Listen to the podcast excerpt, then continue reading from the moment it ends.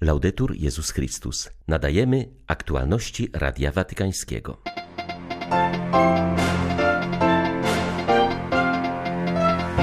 Zakończyła się papieska pielgrzymka do Afryki. Nigdy nie traćcie nadziei i nie marnujcie okazji do budowania pokoju, apelował Franciszek do mieszkańców wyniszczonego przez wojnę Sudanu Południowego.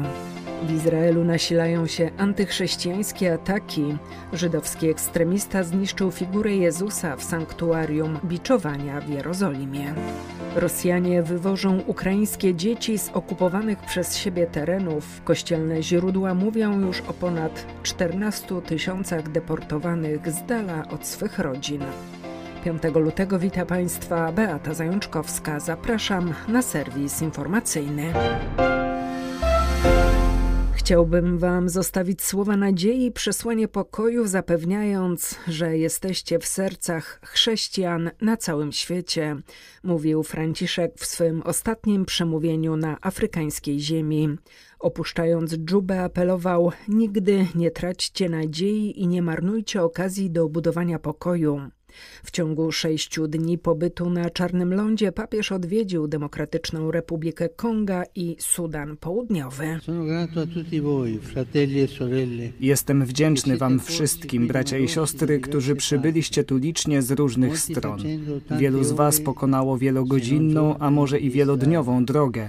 Oprócz miłości, którą mi okazaliście, dziękuję za Waszą wiarę, za Waszą cierpliwość, za całe dobro, które czynicie i za trudy, które ofiarujecie Bogu bez zniechęcania się, potrafiąc iść naprzód. Kościół w Sudanie Południowym jest odważny i po bratersku związany z tym w Sudanie. Stamtąd pochodzi święta Józefina Bachita, wspaniała kobieta, która z pomocą Bożej łaski przemieniła doznane cierpienie w nadzieję. Nadziei, która się w niej zrodziła i ją odkupiła, nie można zachować dla siebie samej. Musiała dotrzeć do wielu, dotrzeć do wszystkich, napisał Benedykt XVI. Nadzieja to słowo, które chciałbym zostawić każdemu z Was, jako dar, którym trzeba się dzielić, jako ziarno przynoszące owoc. Święta Józefina przypomina nam, że nadzieja na tej ziemi ma oblicze kobiety i chciałbym podziękować i pobłogosławić w szczególny sposób wszystkie kobiety tego kraju. Papież przypomniał, że wizyta w Sudanie Południowym miała charakter ekumeniczny, ponieważ wraz z nim do tego kraju pielgrzymowali honorowy prymas wspólnoty anglikańskiej i zwierzchnik kościoła prezbiteriańskiego. Przybyliśmy tu trzej razem, by towarzyszyć waszym krokom w kierunku pokoju, podkreślił Ojciec Święty. Chciałbym zawierzyć tę drogę pojednania i pokoju Maryi, Królowej Pokoju. Jej zawierzamy sprawę pokoju w Sudanie Południowym i na całym kontynencie afrykańskim. Matce Bożej zawierzamy również sprawę pokoju na świecie, zwłaszcza w licznych krajach, które znajdują się w stanie wojny, jak udręczona Ukraina. Ukochani bracia i siostry, jesteście w naszych sercach. Jesteście w sercach chrześcijan z całego świata. Nigdy nie traćcie nadziei i nie marnujcie okazji do budowania pokoju. Niech pozostaną w was nadzieja nadzieja i pokój. Niech nadzieja i pokój zamieszkają w Sudanie Południowym.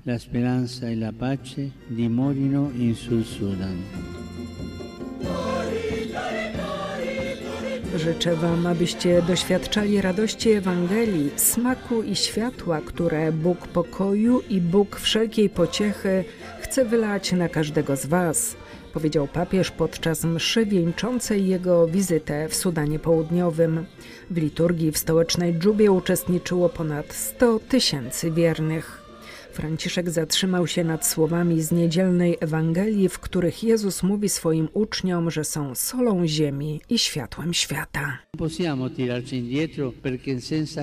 Nie możemy wycofać się, bo bez naszego małego wkładu wszystko traci smak.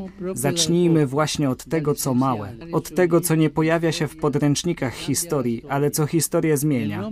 W imię Jezusa, Jego błogosławieństw odłóżmy broń nienawiści i zemsty, aby uchwycić się modlitwy i miłości. Przezwyciężmy antypatie i niechęci, które z czasem stały się chroniczne i grożą wzajemnym nastawieniem plemion czy grup etnicznych przeciwko sobie.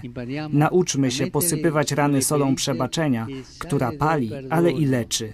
I nawet jeśli nasze serca krwawią z powodu otrzymanych krzywd, wyrzeknijmy się raz na zawsze odpowiadania złem na zło. Przyjmijmy siebie nawzajem i kochajmy się ze szczerością i wielkodusznością, tak. jak Bóg czyni to wobec nas. Pielęgnujmy dobro, którym jesteśmy, nie dajmy się zepsuć złu. Franciszek życzył zebranym, aby byli jak sól, która rozprzestrzenia się i rozpuszcza z hojnością, aby nadać Sudanowi Południowemu braterski smak Ewangelii oraz jaśniejącymi wspólnotami chrześcijańskimi, które rzucają światło dobra na wszystkich i pokazują, że jest piękne i możliwe żyć bezinteresownie, nieść nadzieję oraz budować razem pojednaną przyszłość. Pan daje nam siłę, siłę, abyśmy byli w nim światłem dla wszystkich, ponieważ wszyscy muszą widzieć nasze dobre uczynki, a widząc to, przypomina Jezus, otworzą się ze zdumieniem na Boga i oddadzą Mu chwałę. Jeśli będziemy żyć na ziemi jako synowie i bracia, ludzie odkryją, że mają Ojca w niebie. Jesteśmy zatem zaproszeni, by płonąć miłością. Niech się nie zdarzy, że nasze światło zgaśnie, że tlen miłości zniknie z naszego życia że dzieła zła pochłoną czyste powietrze naszego świadectwa. Ta ziemia, piękna i udręczona, potrzebuje światła, które każdy z Was posiada, a raczej światła, którym każdy z Was jest.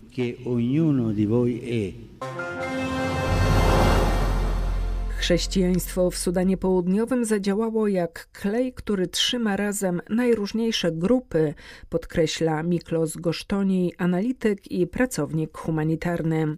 Dodaje, że właśnie ze względu na rolę wiary w Chrystusa w tym kraju, papieska wizyta będzie miała bardzo duże znaczenie. Działacz wskazuje, że społeczność międzynarodowa zwracała dużą uwagę na Sudan Południowy po rozejmie z 2005 roku i potem po odzyskaniu niepodległości. Niestety, kiedy wybuchła najnowsza wojna domowa, kraj został zapomniany, co tylko jeszcze bardziej go pogrążało. Choć sytuacja jest bardzo, bardzo trudna, niełatwo o jedzenie, to ludzie wciąż trwają i to w sposób radosny. Spotkanie z nimi naprawdę przemienia życia, zaznacza Miklosz Gostoni. Papież może wiele zdziałać. Spójrzmy na historię kraju. Ruch wyzwolenia Sudanu, a więc ci, którzy są dziś u władzy, rozpoczynając wojnę domową w 1983 roku, miał proste przesłanie. Chodziło o naprawienie historycznych krzywd, jakie zadano mieszkańcom Sudanu Południowego. Rząd w Chartumie zaniedbywał ich, był wobec nich opresyjny i w ogóle nie inwestował w rozwój tego regionu. Ironia polega na tym, że kiedy ruch wyzwolenia przejął władzę w 2005 roku i potem kontynuował po uzyskaniu niepodległości, to ostatecznie zachowywał się wobec populacji dokładnie tak, jak wcześniej rząd w Hartumie. I to było niezwykłe rozczarowanie. Sudańczycy z południa nadal są głęboko zaniedbywani, prześladowani, a nawet zabijani przez ich własny rząd.